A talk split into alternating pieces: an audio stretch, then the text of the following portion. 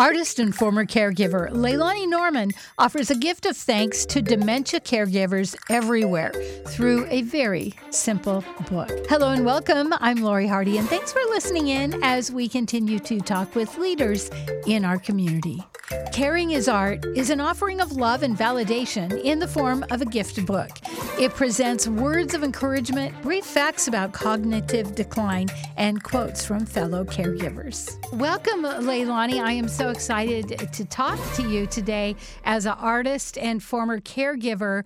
You have so much to bring to the table for how people can relate to each other and especially in the world of dementia. It's wonderful to be on the show. Caregiving can be so different in so many different situations. It can be between a parent and a child, between partners, friends, and in particular, dementia caregiving has its own challenges. Quite commonly, persons living with dementia, their abilities will diminish over time, so they experience cognitive decline.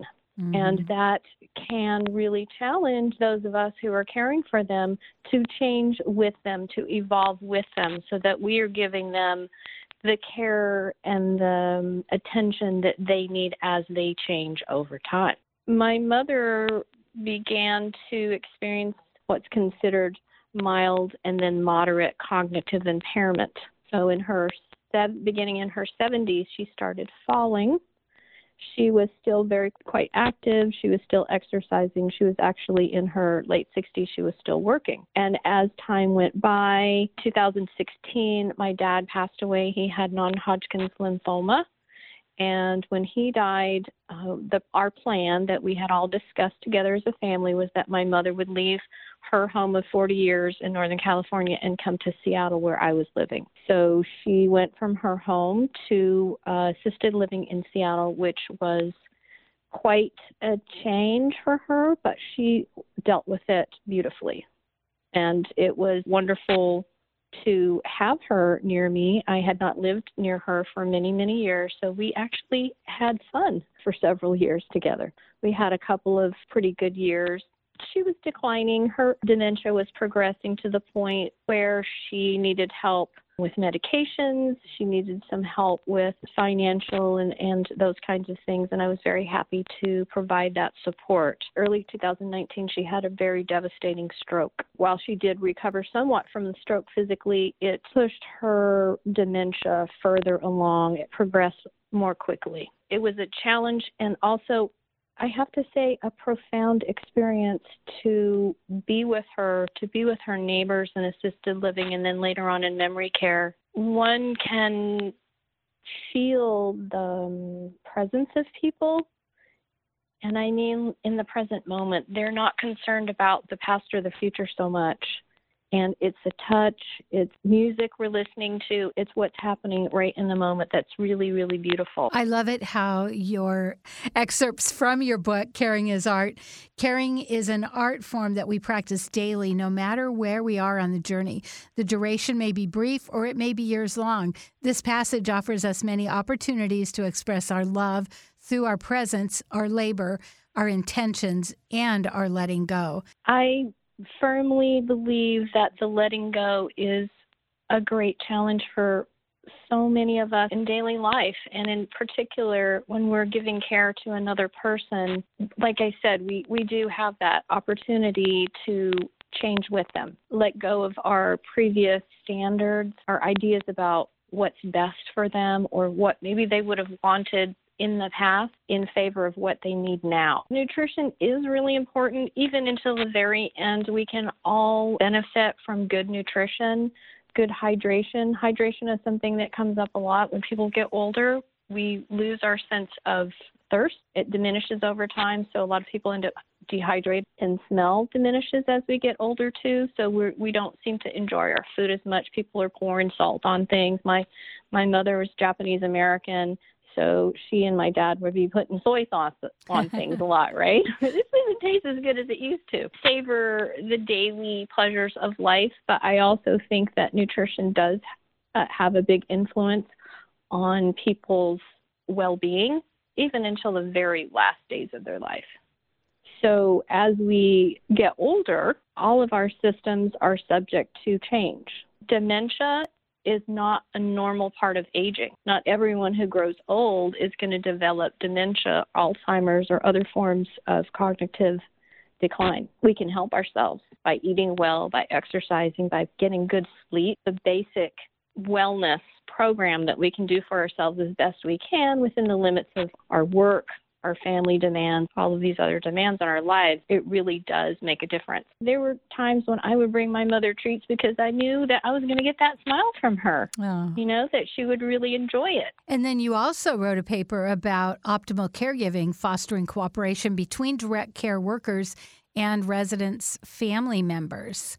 It is huge, and it is also, I think, quite doable. We have to have the will to do it as a community. The people who were, I call them direct care workers, that's a, a term that's used for all the folks, whether they're certified or licensed or not, who do that hands on care every day for people who are receiving support and care in their home or if they're living in a residential community, assisted living, skilled nursing, memory care, etc., need support and respect as well because they are giving so much of themselves daily when they go to work to take care of another person that's something that really needs a lot of improvement in this country. I have a lot of friends that have become caregivers for maybe their parent or their spouse. It can be so daunting and they don't want to be like complaining, but also, like you said, it's such a big job. And you say, consider the five minute vacation. Doodle, water the plants, confide in the dog. Can you talk more about that? I know from my reading and from also talking to people directly who are caregivers and listening in on caregiver support group meetings that one of the biggest problems for folks, especially if they're taking care of someone in their home, is that they can't seem to find time to have a mental, emotional break, a physical break during the day. Some of the people that I have heard talking about their experience, it's just they're on. As long as their care partner is awake, they have to be working. They have to be observant. They have to be vigilant. It's really difficult. And because of that, it's easy to isolate. And I, I like your statistic. So. Yes, I took some statistics from a report that happens, I believe, every two years by the National Alliance for Caregiving in association with AARP, the American Association of Retired Persons an ongoing study found in 2020 that one in five Americans are unpaid caregivers. That's 53 million people, and about 14 million are caring for someone with cognitive decline, which is Alzheimer's disease and other types of dementia. That's a huge number of people. And yet, it's not something we talk about very often, even though we, as you were saying, you know people, I know people. That's a lot of people mm-hmm. in our lives who could use a little bit of help. It's really attainable goal for more of us to reach out to those whom we know are giving care to someone, to go to their home, to spend 5, 10, 15, 30 minutes there, give that person a little bit of a break.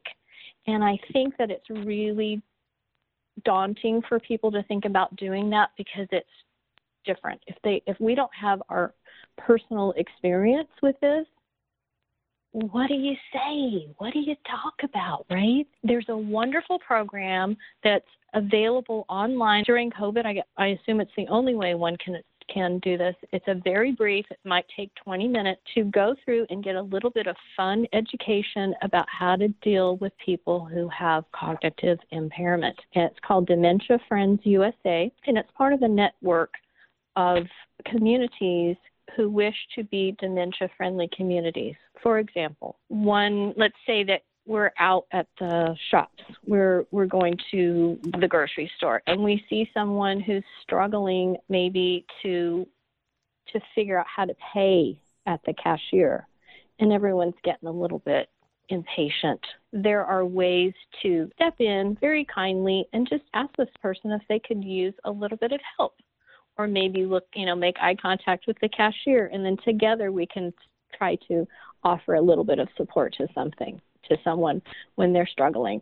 It doesn't have to be invasive. We don't have to get really involved with it, but it's a simple thing that can happen. And Dementia Friends USA is a really wonderful resource to learn about that, to get some tips on, you know, what to say. Like I said, really, really quick and fun. The University of Washington in Seattle is a wonderful resource for people who are either have been diagnosed with dementia, are the partner, child, friend of someone, and just the general public to learn more about this. It's becoming such a common issue for so many people. Mm-hmm.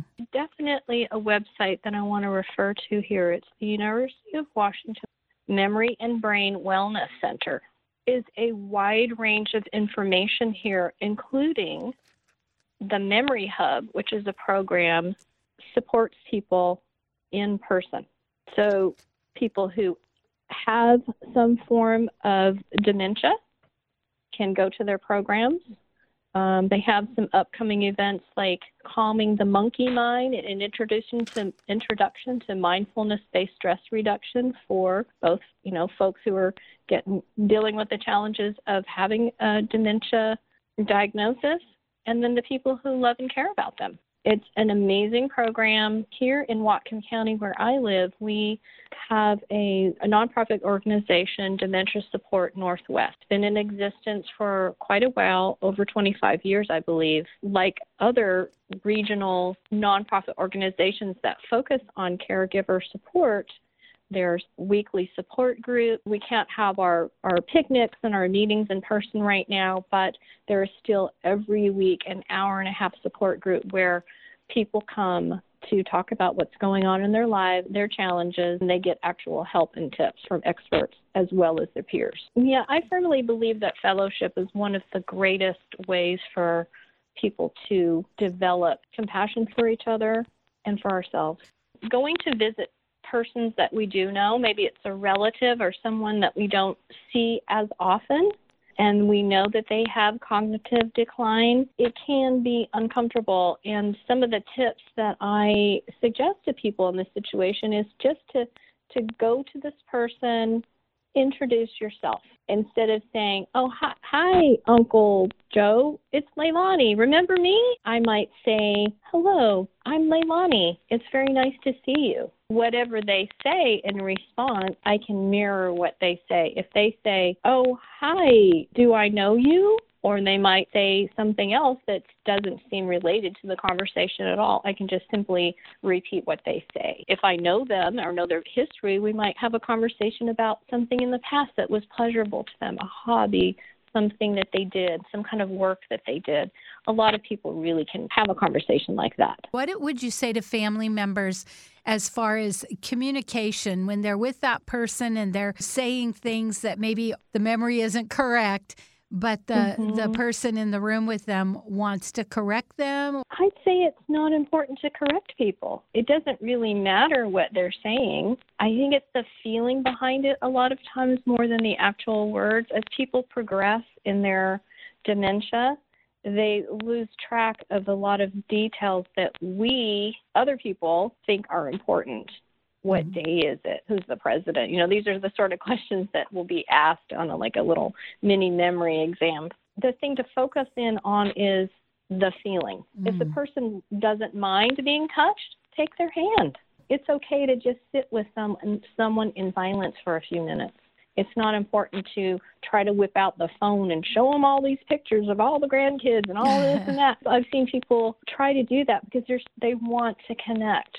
Mm-hmm. And it, it sometimes works and sometimes it doesn't. Correcting people when they're saying things that are, are not what we agree is reality. Yeah. It, it's okay to let it go.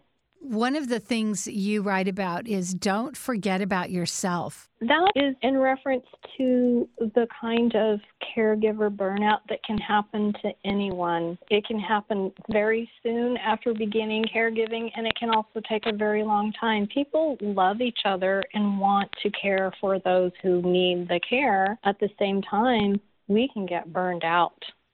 Exhaustion can interfere with our daily life. We can be dealing with irritability and moodiness, impatience, and then we feel bad about it afterward. The most important thing to realize in these situations is that there's no such thing as perfect caregiving. We're human beings. We have our moments. Sometimes we're tired. Sometimes we're hurting. Sometimes we have other things going on in our lives that affect how we do our caregiving. We have to take care of ourselves. In the book, Caring is Art, I make some very simple suggestions about how to do that. As you mentioned before, one of the things that I talked about is a five minute vacation. Another one is lift your spirit. Tell a story that makes you both laugh. One of mm. the great things about working with someone who doesn't remember past conversations is you can tell the same joke over and over again. And it's hilarious every time.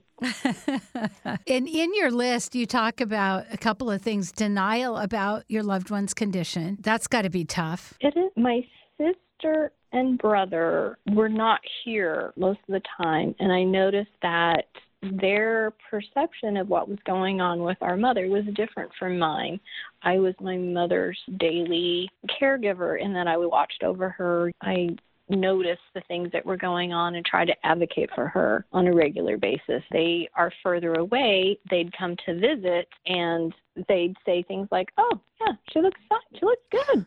you know, things are fine." On a somewhat a level, if it wasn't a crisis going on, that's true, and there's nothing wrong with that.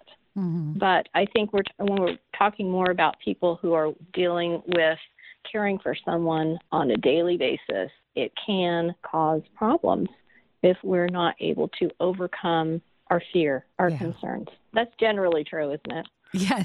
Well, and also along with that, you talk about when they get burnout and they get irritable and uh, they don't have sleep and then they're angry and frustrated. And that's not good for anybody. If we don't take care of ourselves as a caregiver, which is hard if we don't have any relief, but if we don't, then we're not being good caregivers if we're angry and frustrated with our our ward, the person we're taking care of. And ourselves, if we're angry and frustrated with ourselves. The uh, analogy put on your own oxygen mask first in the airplane. They always say that. Put your own on first and then take care of the person next to you or your child or whoever you're with. And it's very much the same. I think that that analogy has spread wide and far in terms of, of self care. Mm-hmm. And this is a, a, situation that really speaks to that. Asking for help, it's like you're telling us about these organizations that will help.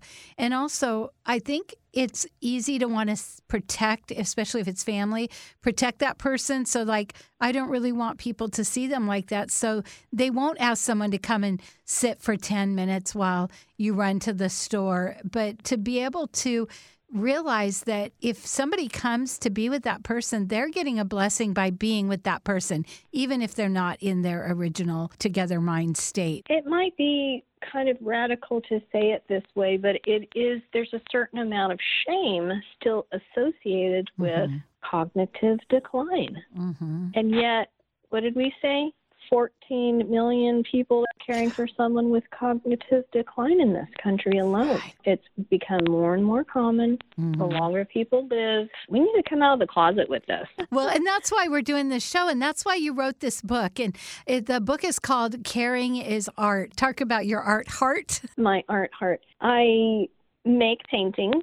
I have been working as an artist. It's probably more accurate to say I am an entrepreneur with an artistic bent. I, I have that. worked in the area of creating products that are environmentally friendly. I did that for a long time. And the whole time that I was doing that, and, you know, just all my adult life, I'm making some kind of create, I've involved in some kind of creative process. I've made ceramics, jewelry, small metal sculptures, cabinet hard, hardware that was sort of like sculpture or jewelry for the house. Uh, a number of years ago, I started painting. And I really enjoy making imagery that allows me to express my thoughts about my concerns mm-hmm. people, the environment, community. The bridge between those two worlds has come together through my work personally as a caregiver. I was inspired to go to University of Washington professional education program and get a gerontology certificate. That was a nine month program that I did in tandem with my caregiving for my mother. And now that she's gone,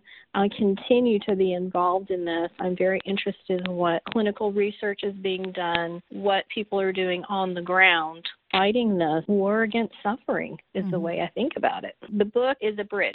It is just a little bit that I've seen of your book. Mm-hmm. Is it it feels like a comfort. It's a connection for when I look at it immediately what I want to do is go get it and give it to my friends that are caregivers. Yeah. Because yeah. it's so beautiful and then you're validating the caregiver. Yes, that is one of the main objectives of the book. It's my effort to reach out to all the caregivers out there and validate their experience, encourage them, and offer mm-hmm. a little bit of help from a fellow caregiver. Which I think goes a long way because it's easy for me as somebody who has compassion for that, but I've never done that. I can't imagine mm-hmm. what they're going through, but my heart hurts to see the loneliness they're experiencing. It can be a very isolating experience. Fortunately, that is changing through programs like Dementia Friends USA. Where can somebody get your book? It is still in progress and it's going to be available through here locally in my area, which is Bellingham, Washington. It will be available through my website, LeilaniNorman.com, and I will also be working with my local nonprofit, Dementia Support Northwest. It will be a benefit to them. A portion of the profits will be going to their program. And I just would like to reiterate, as we said really early on in our conversation, as challenging as it is for all of us to face health conditions, changing wellness levels in our lives, it's also an opportunity to grow, to accept, and to really be present with people. I love that. Well, this book looks amazing. One thing you are hoping to do is maybe even raise awareness. And I, I think in just talking about it, it's raising some awareness because people are going to go, Oh, I never thought about Sue. Boy, mm-hmm. she has to care for her person. And people make a big sacrifice when they're doing that. It takes a toll on people's lives. It takes a toll on their their lifespan far too often, and uh, it can take a toll, of course, financially. So there's there's a lot that goes into it. It's really wonderful when people who are doing this hard, hard work get some help from other people, just in the form of reaching out. That's awesome. Thank you so much. Thank you, Lori. It was wonderful to talk with you. I'm Lori Hardy, and thanks for listening in today. We hope you've learned something new. Join us again next week as we continue to talk with people that are making a difference in our community.